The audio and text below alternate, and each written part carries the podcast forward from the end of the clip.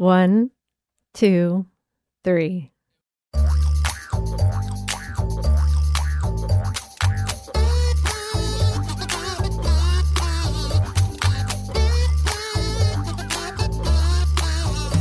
Welcome to Three Song Stories, the show where we explore our guests' past by diving into the songs and the memories that those songs bring them back to.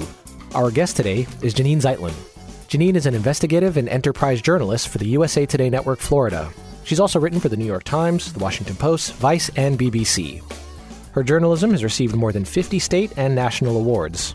Her reporting on Florida farm workers and migrant students during the pandemic was recently honored by the National Association of Healthcare Journalists and the National Education Writers Association. She's also the host of an upcoming podcast called The Last Ride, which investigates the disappearance of two men here in Florida more than a decade ago and recent developments in that case. On to the show. Hey there, Janine. How are you? Hi, good. How are you? Thank you for doing this. Yes. It's nice to actually talk to you in person because I feel like we've worked around each other for years, but I don't know if we've really ever talked at length. So I don't think so. I look forward to this. Yeah. Um, ginger colored pets. Uh huh. What kind of pets? I have a cat, Nala, and uh, she she is like you know orange, and then we have a dog named Cashew, and he's a he's like 17 pounds. He's a mutt. We got him or, as a rescue, and he's crazy. He's like a mix of Chihuahua, Pit Bull, Whippet, and um, sometimes they like actually sit and are together. Uh, so a dog and a cat. Dog and a cat. I was hoping there was some other kind of animal that could be ginger colored. but they match. It was unintentional. Our pets match, and they're about the same size. that is great. Okay, so when you were driving here this morning, were you listening to music in the car? I was. What were you listening to? I was listening to WGCU HD too. Oh, so you were listening to our A classical. classical- I listener. do. I am a classical listener, and uh, any any drive that's like below a half an hour, it's usually HD2 WGCU. That's great. Mm-hmm. Um, were you in around this area when we took um, classical off the air? Yes, and I was sad about that. Did you take that hard? Yeah, I did. It was hard. It was hard, and I I think what you put it on. I for a while I could listen online. I think Mm-hmm. I could stream it, um, but I liked having it throughout the day. And only when I got my new car did I was I able to get the HD two option. And you were like, so- "Hallelujah!" Yes, I was very happy about that. You knew, you knew who else took it really hard? Who? Roger Williams. Did he? Oh, he took it so hard. He wrote Yeah. letters. um, do you listen to terrestrial radio? Yeah. So not the HD. Um. Yeah. I mean, I listen to you guys. Uh, I listen to WGCU, but I mean, musically. Musically, not as much. Like I'll turn on like a mix from Spotify or like an or a podcast that's not music. Usually, if I'm in the car for longer. We'll get to podcasts later. Okay. Uh, so where'd you grow up? I grew up in Ottawa, Illinois, which is south of Chicago. Do you know Is it, Ottawa? is it Canadian? no, I, it's I not. don't know Ottawa at all. It's Ottawa, can. It's not Ottawa, Canada. We always have to say that. Um, it's a small town. It's a river town. It's historic. It was the site of the first um, uh, debate between Lincoln and Douglas. Oh. Yeah, and we are also known as a site uh, for radioactive uh, material. Where, like, back, I'm not sure when it was exactly, but there's a book called Radium Girls, and it talks about Ottawa is one of the locations where the women used to um, use radioactive materials to paint clock faces. Oh, I like- am familiar with that story. Maybe not that town. It probably happened in more than just there. But Yeah, it was there in New Jersey, and so the women used to paint like um, their like the ra- faces, like, yeah, the radium dials Yeah. on things, and then they would, yeah. play with it, and so they'd like put it on their bodies, and then they die. They obviously would die. So Pre OSHA. pre OSHA, yeah, yeah. But now there's a statue. There's like a statue in our town, kind of dedicated to the Radium Girls. Hmm. Um, what was the musical background of your childhood there? So mostly, I would say church and Suzuki strings. I played violin. Oh, as a, starting young. starting very young. I was um, our house was small, and my mom wanted us to learn an instrument. So violin was an option, and I started on a Cracker Jack box when I was like four, and um, my brother too. So I played on and off up until about high school. So I wasn't particularly good, but I enjoyed it. What made you decide to stop? I think I was just so busy with like high school stuff. Um, and then I also played clarinet and it wasn't, it wasn't, it wasn't cool. And at that time, and I think I was a little bit, you know, I was a little bit in that stage where I wanted to be cool. But then I picked it back up again my senior year and like took a couple classes when I was in college.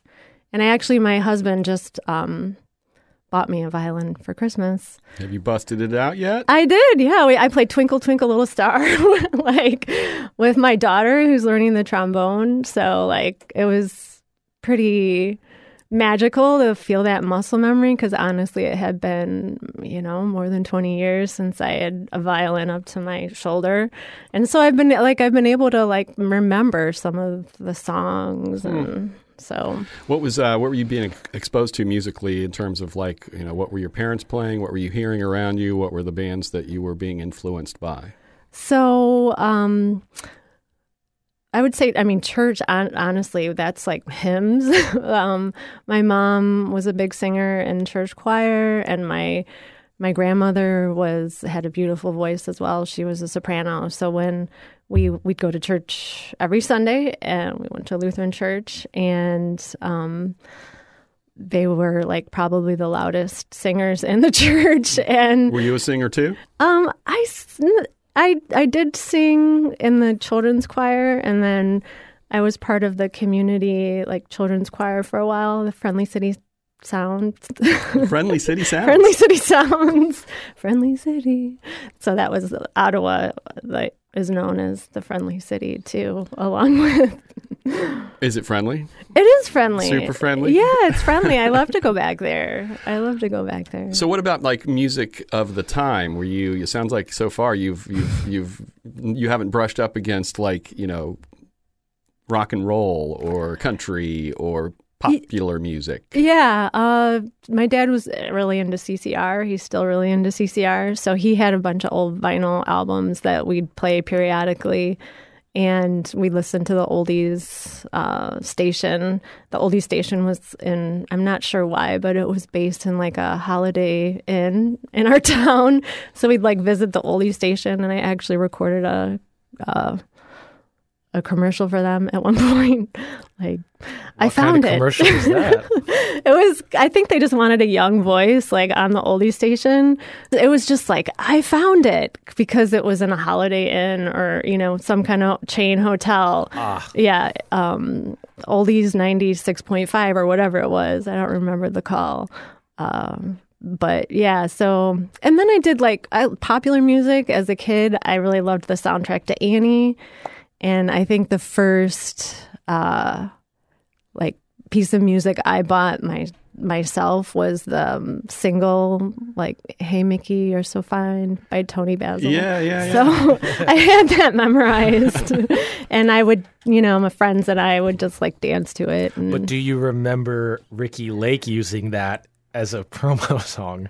no, Nor do I. no, I don't, Mike. I don't imagine you watched a lot of Ricki Lake. I've heard the name. I know she was on TV. Yeah, I mean it wrote itself, right? Hey Ricky, you're so, You're so fine. fine. right? I Yeah, didn't like, know they just that. used it. Yeah. I'm just that's so funny. um, so uh, so that was the first. What would- would her be the first musician that you were intrigued by?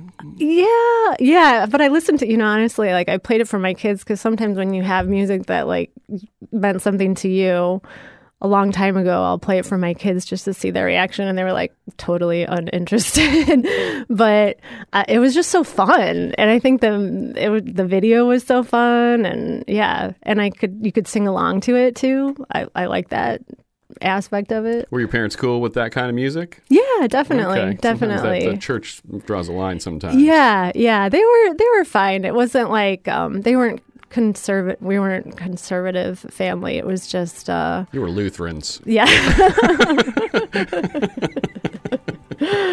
yeah. Well, we'll just leave that there. Okay. Uh, let's get to your let's get to your first song.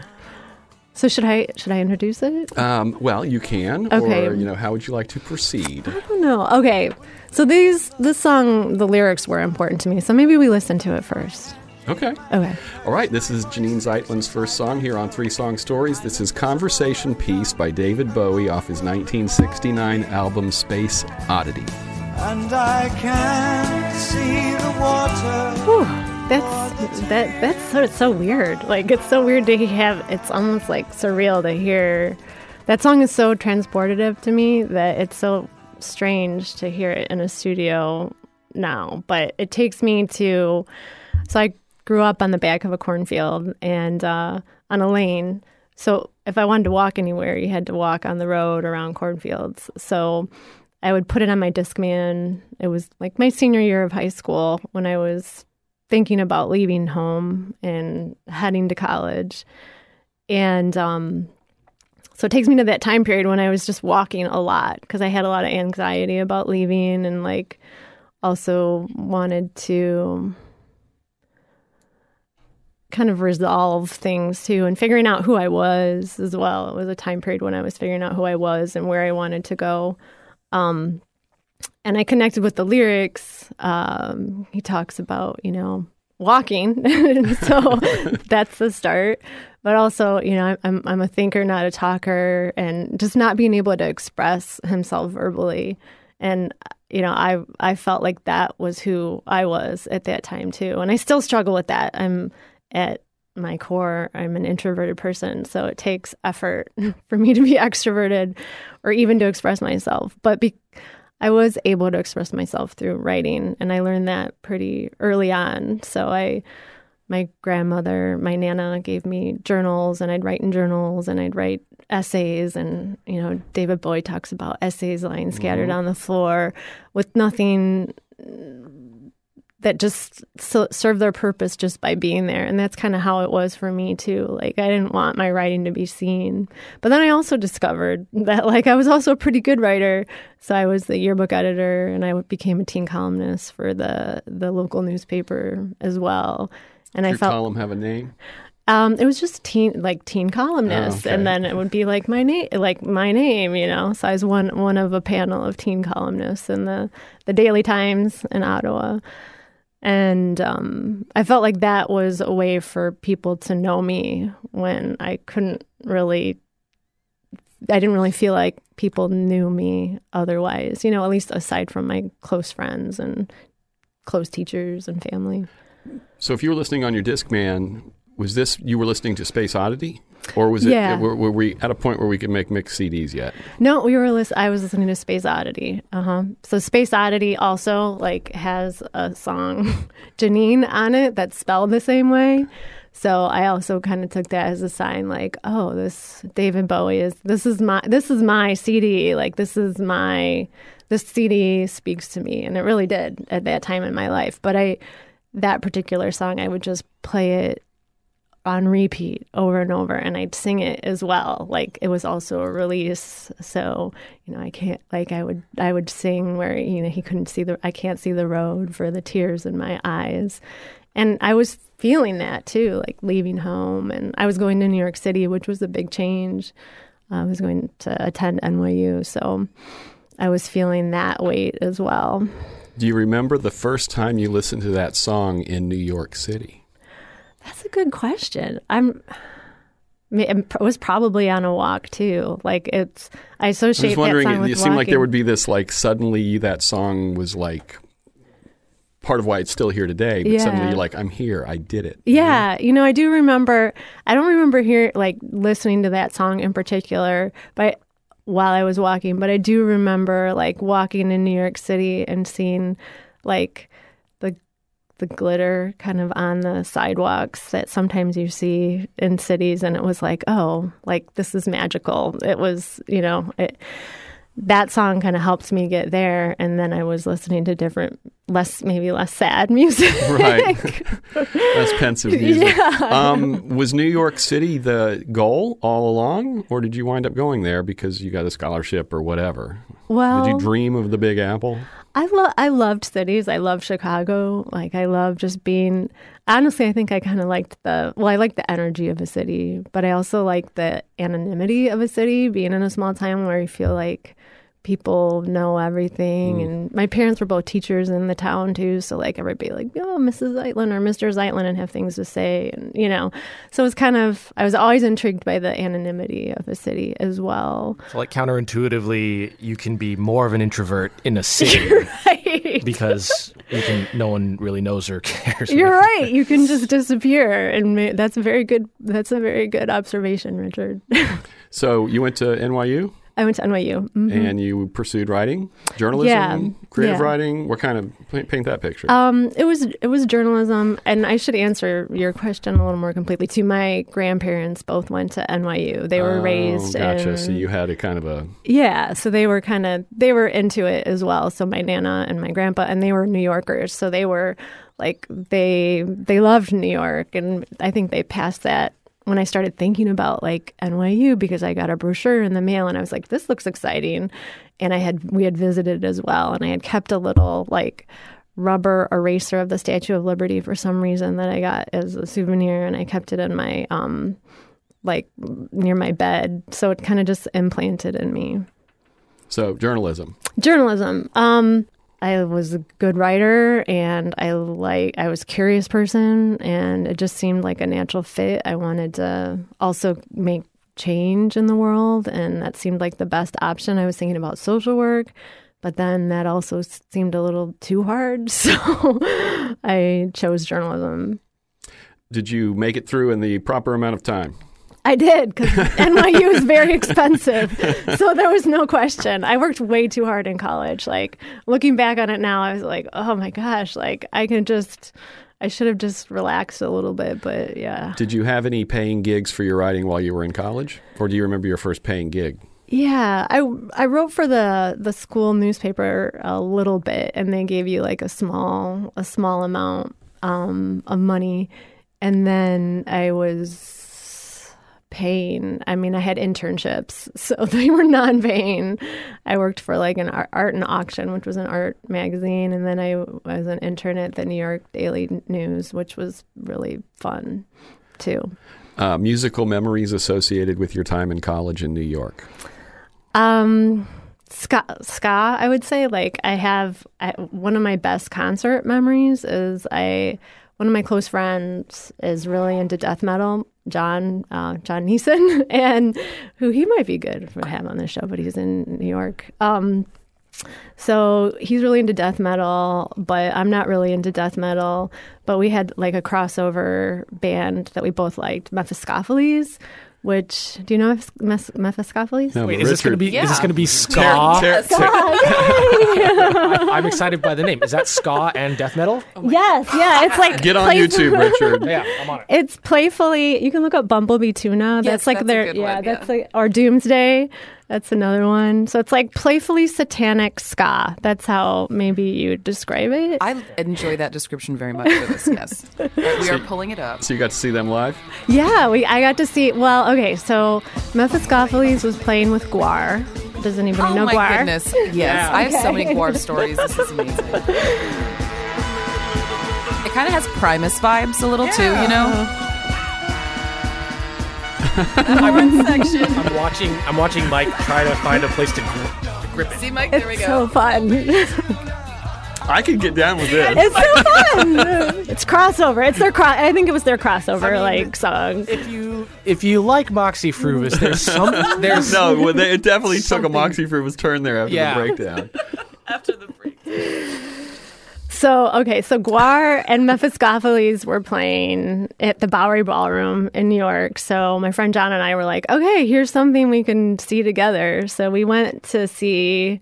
Um, I think Mephiskapheles was opening, um, and then GWAR came on, and I think it was them at the time that was doing like the meat gr- meat grinding of that. Do you know? Do you know GWAR? Like GWAR's Yeah. has part of it where they put like a woman in a meat grinder. And uh, that was too much for me, so like I went. They do a lot with gu- uh, guar, gore, and Yeah. um, stage theatrics that are extremely inappropriate. full Um. Yes. There's a mind. lot of they wear a lot of very uh, codpiece situations. Yes. Anyway, yeah. but it was fun to watch. I just I, I left for the meat grinding part. I was like, this is too much, but like it was it was fun to watch. But I was there for Meph- Mephiskapheles and like skanking because I loved to skank. And when I was thinking about this, You tell by my face that I was trying very hard? No, I was trying to figure out what that means Okay. through context. all right, okay, all right. What does that mean? It's just like dancing to ska music, like Okay, together. that's what I was you know? assuming. Yeah, and and it was during the time when like moshing was also popular, but I didn't like to do that because it was like too aggressive for me. But like skanking, you could dance, and it's a very easy dance, and you might like throw an elbow or you might like bump into somebody, but it was never like harmful. It was just like all joyful, fun play. Kind of like hipster moshing. yeah. no, it's just it's more friendly. It's a little more friendly. Um, but yeah, you can throw some throw some bows. when you- Yeah, when you skank in the exactly. pit to- Yeah. to GWAR and Mes- Mephiskapheles. and it's so fun. Like I was when I was thinking about coming here, I was like, where can a 43 year old woman skank in Southwest Florida? Because like I miss it. There's like, uh, it's been yeah 25 years I since think I've if done anybody knows where, it's Tara. It. Okay, where where where could I do that? You Sarah? could go probably to Ollie's uh, Pub, which is downtown Cape Coral. Um, that depends on the show too. Uh, the Free Coasters, they're like a reggae ska band, and my uh, roommate is actually the front woman of that band. Oh, nice. Uh, so you can look out for them. But Nice Guys, uh, Ollie's, yeah, those kinds of places. Okay, great. Get that get get, get our skank on. I know. I would love to do that. the closest I get to it is like water aerobics now. So that's the closest I get to that feeling. I think we just have a new generic promo. um, uh, I'm trying to decide which way to go. Sorry, I next. totally detoured. No, that's great. That's what we're here for. Um, do you still listen to that kind of music today? No, not really. But like when I was thinking about it, this, you know, sometimes I'll turn it on, like, especially when like we're at home or playing at the pool or something. It's just fun to like listen to it with my kids. What's your husband think of it? Oh, he likes it. Yeah. Yeah. Do you guys have uh, musical tastes that diverge at all, or are they aligned? Yeah, we both like like bossa nova, um, and he likes French pop. Like he'll put put in like and French pop videos are just so fun to watch. And um, there's a uh, like a current artist who Jain, who she's a really good French pop artist right now that we like, and the girls like. Okay, well, we will get back to your arc into a career in journalism, Okay. but we're going to do your second song Okay. now, which is the Revolution Rock. Yes. Would you like to tell a story? Sure, yeah. So this this song I associate with like the per- first kind of perfect day in my memory of uh, as an adult, like the like when when you have like a day like that and you're like, wow, this day everything went well, and it just has kind of like a glisten to it. So this is a song that I associate with with um, that kind of feeling and that first time I remember feeling that as an adult. So I studied abroad in my junior year in Buenos Aires, Argentina, and we lived across the street from a bar named Salo, and there was a um, a bartender there who was just really beautiful. We all had crushes on him. His name was Olivier, and he, I think he was like friend. He was like French Argentine, and had hazel eyes. And we just spent a lot of time. we spent a lot of time there, um, but none of us like wanted. You know, we were just. He was kind of just an object of affection. Of affection, you know, and um, so it was kind of like a perfect bar too, because it was like right across the street and kind of really safe for young women to be drinking and you know going to your apartment. And um, so one day he invited us, like finally after just hanging out there for a long time, to come to his house and his apartment and do like una parrilla, which is like an Argentine barbecue. You put it on a grate and a lot of that's very common in Argentina on Sundays. And you know, you eat all kinds of meat and different parts of it. It's the first time I had blood sausage, and so his roommates and did that for us, and um, we watched soccer and drank lots of red wine. And then they're like, "Hey, Los Fabulosos are giving a concert. Like, do you guys want to go?" And it was free, and so we're like, "Sure."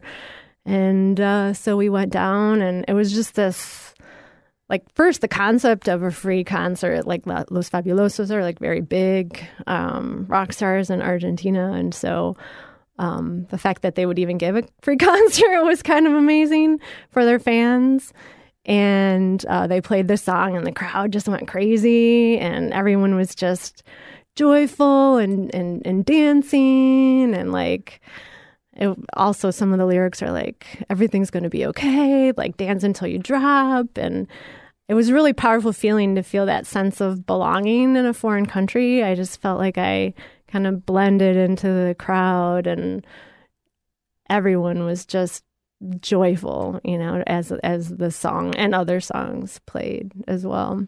And I was starting to understand the song, the lyrics too, a little bit. That's where I started to become fluent in Spanish.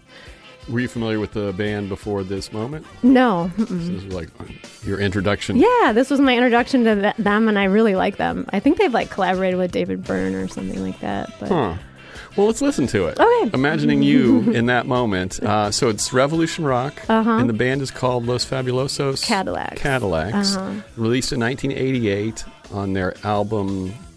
Ritmo Mundial. Thank you for doing that. this is Janine Zeitlin's second song on this episode of Three Song Stories. It's just kind of joyful. Like everything's gonna be okay. Everything's gonna be all right. Like. Yama, like Yama, like your your old lady, like call your old man, like you know, it's just a lot of like fun. What was the last time you listened to it? Um, honest, like sometimes I'll play Los Fabulosos, like just to hear them because I like other songs of theirs too. So, um, probably in the last few years. Easy pick for this show? Yeah, that one was an easy pick. It was like which one would, but which one would best kind of express? That time and yeah, place. that time. Do you keep up with any of the folks you were hanging out with during that time? Um, not really. Just like on Facebook. Um, but I don't know how much biography you want. but That's a line for you to draw. okay. So, well, I'll share it because, but yeah, in Argentina, I met my first husband. So, Oh. yeah, and it was like a starter. It was kind of a starter marriage. Um, so that didn't last very long. But so, yeah, I kept up with him for a while. did he come back to the States with you or did you live there? Uh, yeah, we went back and forth for a while. So we did long distance. And then when I moved, he was part of the reason I moved to, I chose Florida, also because it was a good newspaper state. I thought it would be an easier transition for him because he was uh, only a Spanish speaker at the time. And, um, then so he was here he was kind of going back and forth and then 9-11 happened and he couldn't get a visa and we had to decide okay are we gonna get married or end the relationship so we decided to get married and it lasted maybe like two years Gotcha. i was in my early 20s and mid 20s and now i think of like people that age and i'm like don't get married so early Children. yes exactly Um, so before you ended up in Florida for a newspaper job, what was your first job in journalism? My first job in journalism, well, internships, like, but this was my in Florida was my first. So this was your first. Yeah, this was my first job. Marco Island. I was, um, I was hired by the Naples Daily News to be in their Marco Island bureau. Huh. Yep. it was at, at the time like it was newspaper boom times. So we honestly we had this huge office and we had two staffs, one which was for like the Marco Eagle and one which was for the Marco Daily News. So um like there was like 20 people covering Marco Island. Those were different times. Those are different That's a times. crazy sentence. That's Yeah. that's How many people live on Marco Island, do you think? Um, I think there was like fifteen thousand when I was there, and that would go up 20 during the. people. it was hard to find stories. Yeah. You'd like it. Lear- it taught me how to be like really diligent in finding stories because sometimes we just ride around the island. Like, luckily, I could cover Everglades City though too, so Yeah. that was part of my beat. So that was really interesting to me, like going into the Everglades. So that was not that you know no digs on Marco Island, but it was it was a it was like a rude awakening uh, to get there. Had you spent any time in this part of the world before coming here? No, just uh, just Disney World. Gotcha. Yeah. I was going to ask if there's culture shock, but if you just spent a bunch of time in South America, probably not that much culture shock from coming from either cornfields or New York City. Yeah, it was a culture shock though. I would say, but it was Marco was a culture shock. Yeah, I've So- been there once. oh my goodness! I've been there really? once. I went there one time. It's beautiful, but like people, Got a lot of tall buildings. a lot of tall buildings. yeah, Marco was a culture shock. I do remember like when I first got there, I was in this like condo. It was like a short term rental, and it looked out on a bay, or and uh, it was really impressive to see the weather here. It was because it was in the summertime, and I remember like just tropical storms. That was like gorgeous. I kind of fell in love with the weather of that kind of weather and the skies and. But I was in like this like older person's condo that was decorated with seashells. So that was the culture shock. I can picture that. yeah. Uh, so, how long did you work the Marco beat before you moved on to some other role within the organization? Oh, about eighteen months. Okay. Yeah. And then what'd you do next? Um, then I went to Bonita, and then I went to Naples. Um, yeah, and I feel like because it's musical, I got really tired of driving to Marco, and I would turn on the Ramones and sometimes slip off the island as I came in. so Okay, I can, that's a great image. yeah, Um, before we get a little further into the work that you've done, um, we, you talked about you know having twenty people to cover Marco Island. yeah. You know, you, what did you call it? The glory days of, new, Yeah, right, of the boom newspaper, times. the boom times. Yeah, it was the boom times. So you're still with Naples Daily News, which is now part of USA, USA Today Network. So it's all kind of just been merged down. Can you reflect on the size of the team now versus the size of the team then? Is it is Yeah. it 25 percent as big? Is it 10 percent as big? So let's see. Um, it's a good question because so after Naples, then I left for a year and I went to travel and then I went to Miami New Times and then I went to the News Press. Okay, gotcha. So it's hard to say, but yeah, I mean, basically two, it's maybe 50%, like two, basically two newspapers became one Gotcha. and that's about the staff size. I always reflect on back when they had, you know, reporters at the high school football games. Now, now that they don't even have, I'm sorry, I don't mean to harsh on newspapers, but now we don't even have people at the county commission meetings, let alone the high school football games. yeah, yeah. So it's definitely a different time. Yeah, and yeah, and Bonita, we were like two. There's the Bonita Daily News, and then the News Press also had a Bonita bureau, and I think there was probably like 15 people in the um, the Naples Daily News bureau of Bonita when I was there, and the News Press also had a handful of people, and now there's no Bonita bureau. You know, there's no Bonita bureau. It doesn't exist physically. So, Do you have a favorite story that you've covered over the years? oh my goodness, I've covered so many stories. I don't have. Maybe favorite's not the right word. Yeah. Hmm.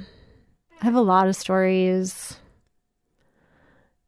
that I have enjoyed doing. I kind of. Hmm.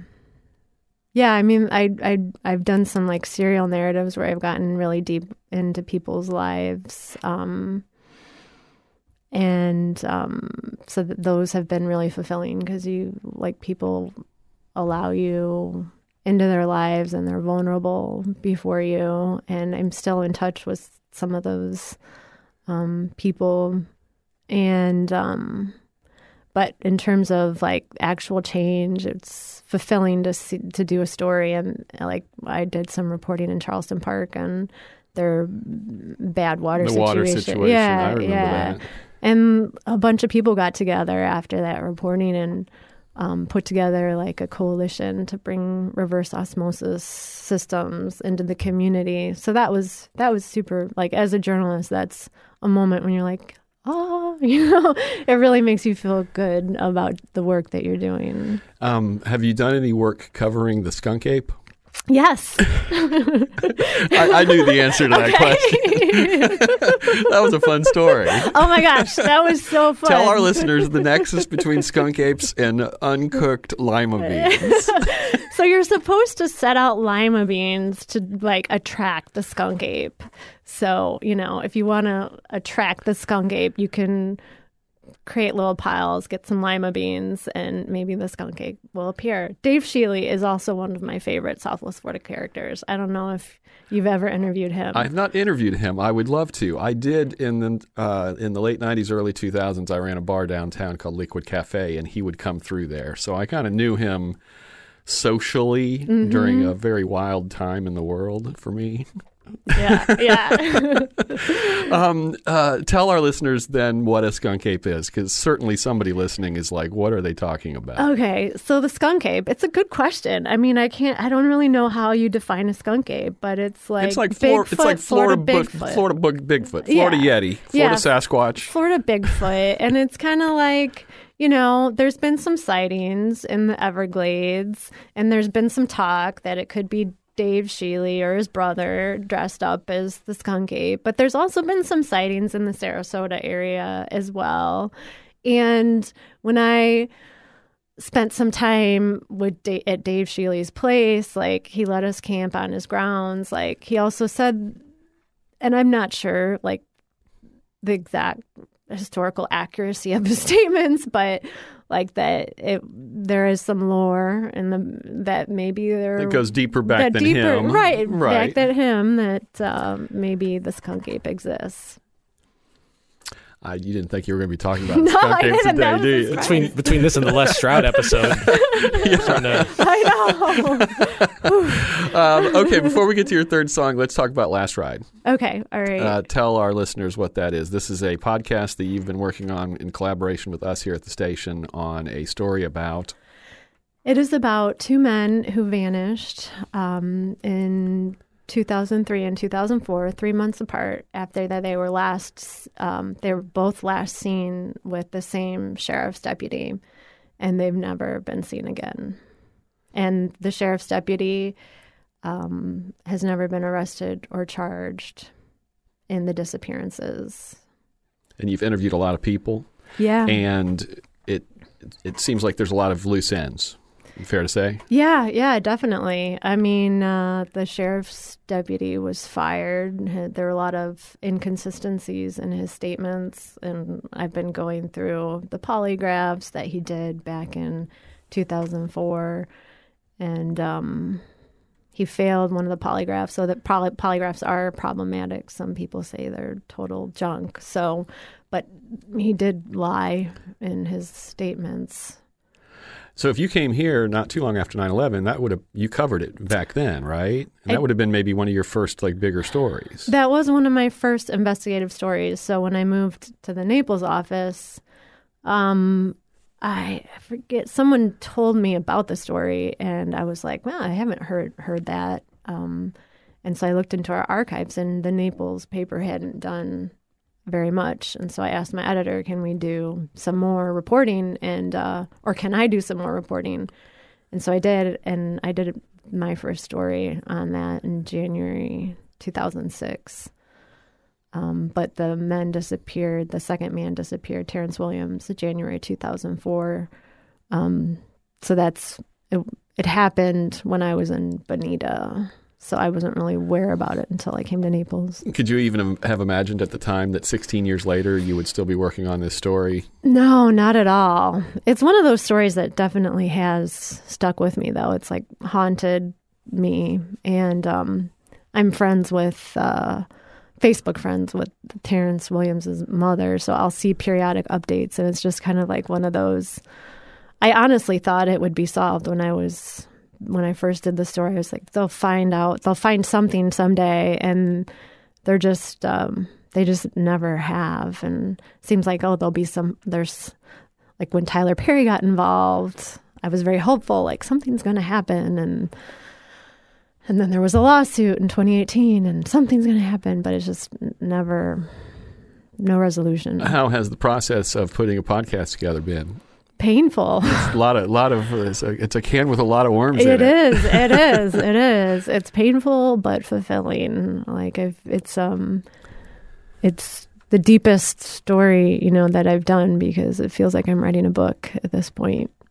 Well, it'll be released at some point called The Last Ride. Yes. Uh, it's the third song time. Okay. You, we can play that one first. We can play that one first. I'm going to let you say it. Okay. Um, so this is Les Négresses Vertes. by. Um, that's the song. Sorry, I'll say the song first then. Voilà l'été and La Négresses Vertes. and it's off their 1988 album Blah. Your guess is good mine. M L A H. Mlah. It's Janine Zeitlin's final song on this week's episode of Three Song Stories. What language is that? French. I thought, okay, I, I didn't want to assume. Um, okay, what's the story? Okay, so um so after my disastrous first marriage, I met my my current husband, eh, whose name is Mark, and uh we got married. He's he's from France, and um, we got married in the south of France in a vineyard um, where his parents have a home. And after afterwards, we like traveled around Corsica, and um, so because it was the summertime, that song was playing on the radio a lot. It's like it's summer, summer's here, you know, some, it's summertime again. So uh, it was just really good memories of driving around France, newly newly married. And then when we got back to Southwest Florida, um, I was not like. It was kind of a, a shock because I It's not South France. it was not South France. and uh, you know, and and I was in my 30s then, and so like in my 20s, they were kind of filled with these global adventures. Like I studied in Madrid, I traveled alone in Guatemala, and I was living in Miami for a while. So it was a shock to be like, okay, now this is this is South, Southwest Florida is your home, and this song really kind of represents that time when Southwest Florida became home um, because I soon after um, I became pregnant with our first daughter, and then we had a second, and um, we decided to, you know, settle here. My husband's a coastal engineer, um, and we we met here. He's got he had a work when before we got married. He his work visa was tied to his job here, so you know Southwest Florida really had to be home when if we need if we wanted to be together. Um, and so uh, so the song uh, kind of I hear it in two different ways because sometimes I'm really really happy to be here. Like I'm like it's summer. It's like summer all the time. And like when you're in the pool or when you're in the Everglades and you know when you have the beautiful skies and it's summer but then there are definitely moments that I hear it differently like okay, it's still summer. Yeah, go away, summer. again. You know. so the lyrics I hear differently depending upon my mood about uh, Florida in the moment. You guys ever put put that on and dance to it? yeah, yeah, definitely. That's definitely like one of our songs.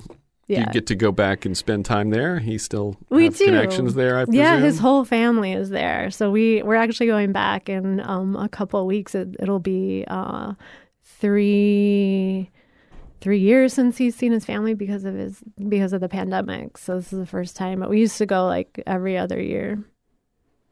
Uh, how old are your daughters? They are twelve and seven. Um, has the twelve-year-old come home with any music yet that made you raise your eyebrow?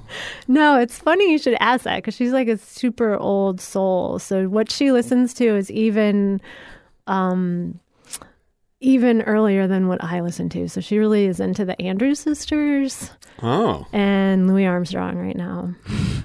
where'd you come across that? Just YouTube, Yeah, just just. Spotify? Just, yeah, yeah. I think I forget how Andrews sisters, how she came across the Andrews sisters, but through the band, I think she's gotten into jazz. And Ah, so, so, she playing middle school band? yeah, she plays in middle Where? school band at Three Oaks Okay. Middle. Trombone Shorty. That's not one she has like introduced me She's a to. trombone player. Trombone player. My daughter Mhm. played trombone for three years in Oh, middle school. nice, Yeah. nice. I like. It's amazing that she's she's doing it. It's like a it's a big instrument to carry around, but Has the younger one uh, developed any musical sensibilities yet? Not yet. Like she she cut she likes like the French pop that my husband will put on, like Jain. They they all like Jain, and she likes. There's like this one. um They've been watching The Simpsons a lot lately, and uh there's this one old song. I can't think of the name of it now, but I could ask them that they play all the time, and I'm like enough. So. Do you speak French? Uh, I speak like un petit peu, pas très bien. like I can do like basic sentences, um, but not very well. I understand a lot. Do you speak any other languages besides Spanish? No, just uh, just a little rough French. Little rough French. Yeah, Um, okay. Uh, musicals. musicals. You into musicals at all? Um, yeah, I like to watch them. Like my parents used to take us. You said Annie. Annie. before. I liked Annie. I remember seeing Starlight Express uh, and Big River, and my, my parents would take us to a lot of musicals. And my husband and I, we like uh, we liked Hamilton, of course, a lot, and like Come From Away, Come From Away when Uh-huh. it was here. And I just watched West Side Story. My husband didn't wasn't into that one, but I, I was. I couldn't. I like them. Uh, what about movie musicals? Movie musical. I guess Annie again. Yeah. Did you watch the live Annie they did last year with I Harry Connick did. Jr.? I did. I and I had the girl. I had my kids watch it too. They got to. I was just so proud of the girl that played Annie. Yeah, she you know, was I just was just like tremendous. I was just proud of that. Yeah, Yeah. she was tremendous. It was weird seeing Harry Connick with the bald thing. on. Yeah, it was a little distracting. I couldn't unsee it. I know. I agree. it was. It was like, oh, oh no. Couldn't you just shaved your head for this one? Because, yeah. yeah. Um, okay, uh, we're gonna speed round. Okay. Uh, nickname. Do you have a nickname that stuck over the course of your life that you'd be willing to share with us? Oh gosh. Um, not really. I mean, people like nothing that has stuck with me. It's stuck. Okay, that's good enough. Um, Oh. I'm sorry. Oh. Yeah, maybe a little bit. Jay Z. Jay Z. Jay Z. I guess yeah. that makes sense. Yeah. I was able to Mhm. sort that out pretty Yeah. quick. What's your middle name? Anna Jazz. Jazz. Yes. that was one. That was one. It didn't stick, but that was one nickname over the years. Uh, karaoke. Um, I've done it once. With Were you um, dragged into it? No, actually, um, Lynn Milner, who you guys have had on, and Artis Henderson, and I uh, had a little, did like a little trip to Cassadaga. Um, do you know Cassadaga? Uh-uh. Okay, I love Cassadaga. It's this like old spiritualist colony in Central Florida, and, Oh. you, and you can go there and I was you thinking it was a Mexican restaurant. No. Coral. no, it's way cooler. no, no, yeah, I love Mexican restaurants too, but Cassadaga is pretty magical. So it's a what is how do you It's in, characterize it? it's in Volusia. A, a mystical col- what it's did you call it? A spiritualist. spiritualist. Yeah, spiritualist co- uh, colony. Like I think it was like the. And they do correct me if I'm karaoke wrong. there? Well, so we were there for the spiritualism and, and like psychic readings, just because we. it's the psychic capital of the world. wow, I didn't know of the world. Yeah, Whole town of psychics. they are. There's like a whole They ton hear of us psychics. right now. Yes. So karaoke. okay, so It's a whole town of psychics. Karaoke, all right? Cassadaga after dark. There's like at the Cassadaga Hotel. There's karaoke, and um, like we were talking, Lynn Artis and I were talking about like uh, what karaoke song we could do. But then Artis got tired, so she went home. But Artis's song was like Country Roads, and so uh, Lynn and I were like, oh, we decided to stick around, and we're like, maybe we should do the karaoke. And so we did Country Roads and Cassadaga. And that was my only karaoke. And it was pretty bad, but it was fun. Okay. Maybe you'll have another opportunity. Yeah, yeah, yeah. If you were a championship wrestler, what would be your song that you would enter the arena to? Oh my gosh. What's like maybe Eye of the Tiger, though that seems a little cliche. It's a little on the nose. yeah. But it could be your song. okay. What's your wrestler name? Oh my gosh. Okay, so one of my nicknames was like Mean Green Janine. So I could also use it as Why my didn't you bring that up before? but it didn't stick. It was I made like chocolate chip cookies and put green food coloring in them when I was a kid, and so it was like one person. It was like a very temporary nickname. If you were a cocktail or drink of some kind, what would it be? If it was, you know, if it had, it represents your essence. Hmm. What what is the green stuff? Uh, absinthe. Absinthe, yes. Some kind of like absinthe infused seltzer water. Like not too much, just a little bit. like not pure absinthe, just like infused with it. Have you come across much absinthe in your day? No, I I tried it. Seems like something you'd have to be in, in Argentina or France for. yeah, yeah, yeah. I think I've, yeah, yeah. No, I haven't. But I, I think they sell, I'm, I'm not sure, but I feel like they sell some version of it now. Yeah, it, it used it was until 2007 illegal in the states, but I guess uh, I haven't checked It's now since legal again to import. Yeah, Huh. I don't like it. that's licorice. I had tasting, it when so, I went to France as yeah. well. And I oof, they did Yeah. the presentation with the sugar and everything, and oof, no. It's a lot. It's a it's a whole thing. I'm not a- Yeah. I'm not a black licorice. fan. Yeah. yeah. What would your cocktail be called? Oh gosh. I like the word elixir, but I don't feel like that's a popper. That's like not specific enough. Mean Gene If, Elixir. if I if I can if I can impose, they call it the green fairy, so you could it could be the Oh. mean fairy. The mean. Fa- oh, I like it. Mean green fairy. I Mean like Green it. Fairy. Mean, Mean green, Green fairy ish. Do you have any TV theme songs that you know the words to that if we pulled it up on YouTube you could sing along? Maybe the Golden Girls. I don't know. That's possible. Let's give it a shot. Hang tight. Thank you for being a friend. Traveling down the road and back again. Your heart is true. You're a friend and a confidant. We're doing good. This All is good. good. This is And if you threw a party, oh, There we go. invited everyone you knew. You would see the biggest gift from me, and the card attached would say, Thank you for being a friend. All right. Big Golden Girls fan. I was. I really liked the Golden Girls. what wasn't to like about it? you I know. I know. I need to go back classic and watch Yeah, it. the classic question. So, which golden girl do you most identify with? oh my goodness. I don't feel like I identify. I don't think that's a bad thing. Yeah, You know, with any I of them. Who are you, Richard? Oh, Who are you, Blanche. Richard? Richard B. Blair. No, I'm um, which is uh um Sophia. the yeah Sophia's the old like the mom right? not like Yeah, I'm, Yeah. I'm crotchety and old. Yeah. Maybe a little Dorothy. Like I kind of like Dorothy's Yeah. like sweetness. and like she's just strong and kind of like sarcastic. I like her sarcasm. the dry wit. Yeah, yeah. Um, if you had to guess, what song would you say you've listened to the most times in your life? Hmm. Maybe Canon and D. Used to work a lot of weddings. Yeah. well, that was a song that kind of drew me back to wanting to um, play violin again. So I listened to it a lot. It was Of just like one of the calming. That's because violins get like the only part of that song that's like interesting and, and I love that song, but like everybody else is just kind of holding it down for Yeah, a hundred measures. that's my goal is to be able to play Canon and D again. So You mentioned at the beginning of the show that you listened to classical on our HD channel. Yeah. When did when did listening to classical become part of your you know routine? It's always been, honestly. Yeah? I think just playing classical music for a little bit poorly like has made me appreciate it. So that's one thing my husband and I do like to do. Like we'll go to like a chamber music concert or we'll go to the orchestra and hear um so yeah, it's just always kind of in the background. It's my go-to like it's a soothing like if I'm reading as well or we'll play it on Sundays.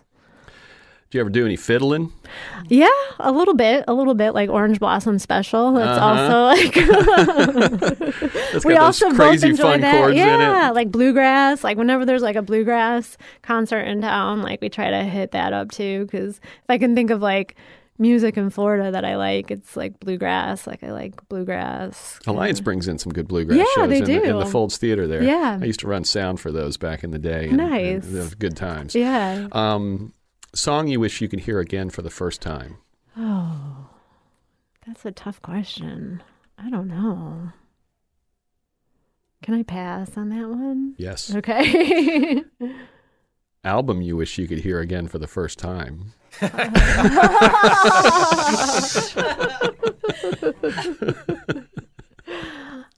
I mean, Yeah, I think maybe maybe I'd go back to Space Oddity since it was kind of a formative. It was like the first album I really connected with. Do you have a favorite song? No. If you could broadcast a song into the head of every person on the planet simultaneously, which song would you provide to them? Oh my gosh, these are really hard questions. I don't know. It would be some song that would make everyone a little more kind and peaceful, but I'm not sure what that song would be. Best album of all time, in your opinion? Mm. Uh, again, I think I, I'm like I'm not a musical nerd enough to have like favorites and bests. Like my cha- like my musical taste change so frequently. Um, yeah. Fair enough. Okay.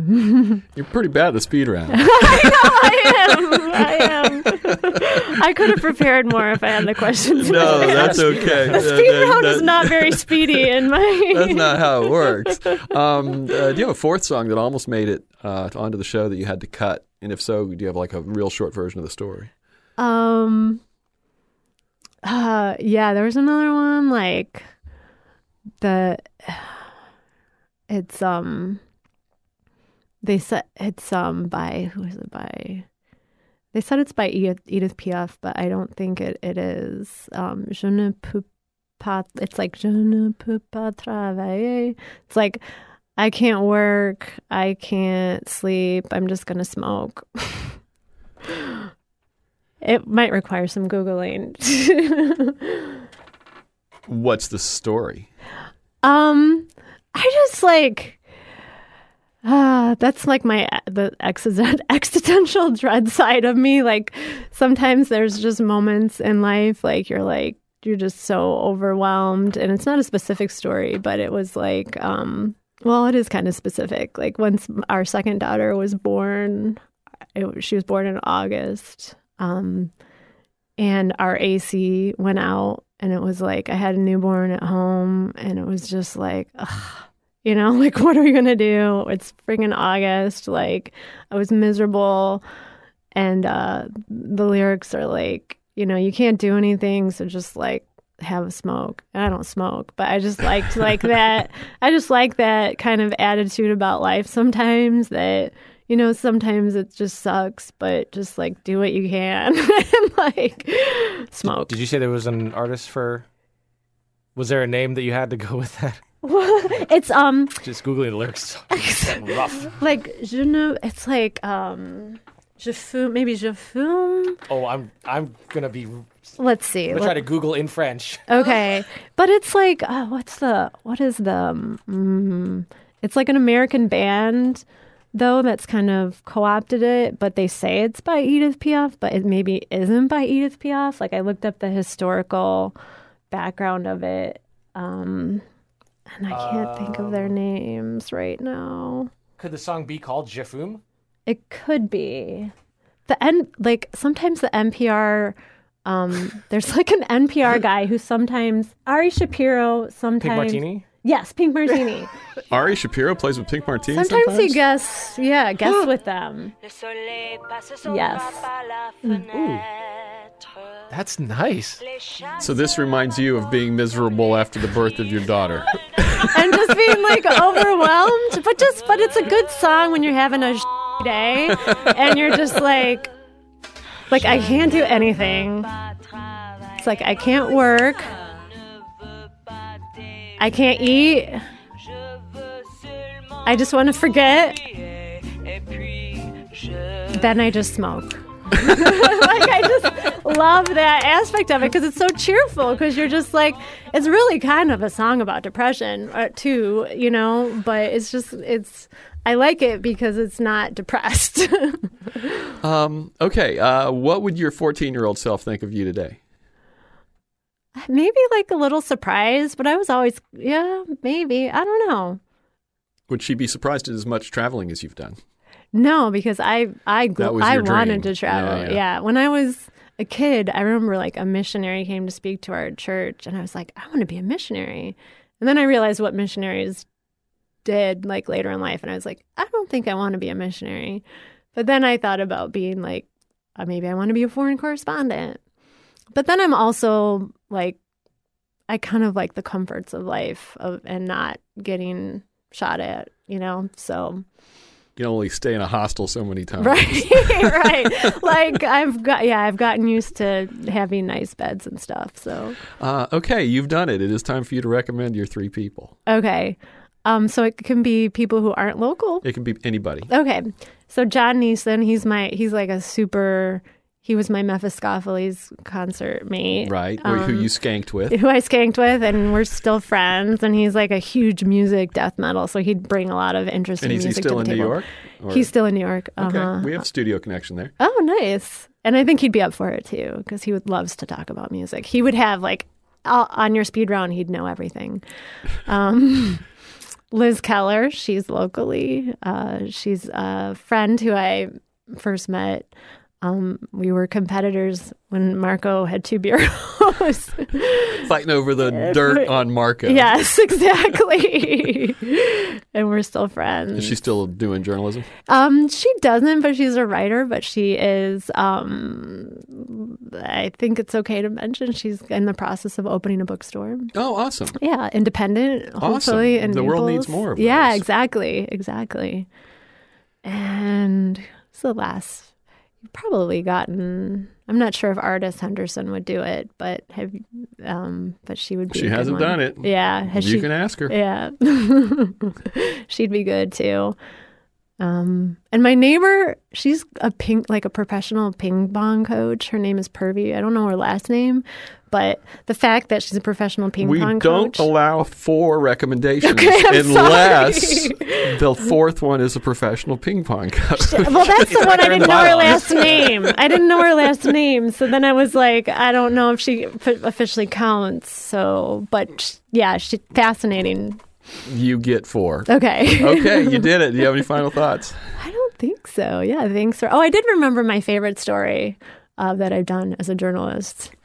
Um, for Gulfshore Life, once uh, I got an assignment to channel the voice of a stuffed crocodile at the Everglades Wonder Gardens.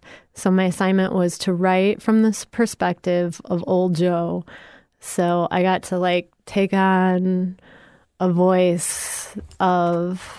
I kind of developed like a Like Sort taxidermy cracker. crocodile. Yeah, a Oh, at first I thought we were talking about like a plush animal. no, no. It was a like it's there's a legendary. There was a legend. I think it was a crocodile and not an alligator. I, I'm not sure exactly, but he his he's in Everglades Wonder Gardens now, and his name is Old Joe. He's I'm familiar. Okay. and so my editor, um, David Sendler, at the time, uh, he said, Can you write a story of the Everglades Wonder Gardens from the perspective of this taxidermied um, old Joe? And I was like, Okay.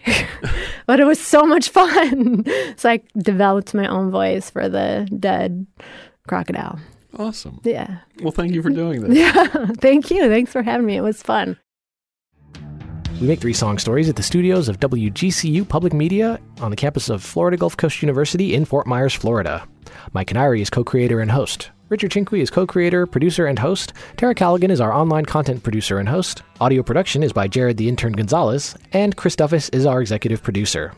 Our theme song was created by Dave Dave Dave Cowan and Stick Martin at Monkey House Studio in St. Pete. For our parting tune this week, we're going back one year to episode 171 with Dongjing Kang. Dongjing's an assistant professor at the Department of Communication and Philosophy here at FGCU, but her story takes us back to where she was born in Sichuan, China. getting up at 6.30 and going back to the dorm at 9.30 very set schedule my times of sneaking out to shop these illegally imported CDs Yeah. and uh, wandering around the bars were basically during the weekend. One of these nights, I just uh, climbed over the fence again and uh, jumped out. Uh, took a two-hour-long bus ride to the city center.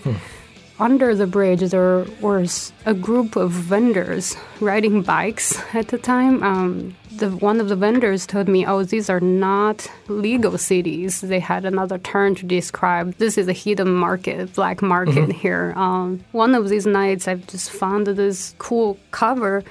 A naked baby swimming to grab that a dollar bill. Yeah. It was a dollar Yeah. bill, ten dollar bill. I don't even remember, but it's like facing a baby with a one dollar bill. That was a really good art, and I said, okay. I took a look. Okay, it's Nirvana's. Oh, never mind. Oh, never mind. That sounds cool. I grab it. But uh, another kid, he grabbed it too. He said, I want that to the vendor. So I basically stare at him really hard. he just walked away. Yeah. And okay, that's mine. Keep listening.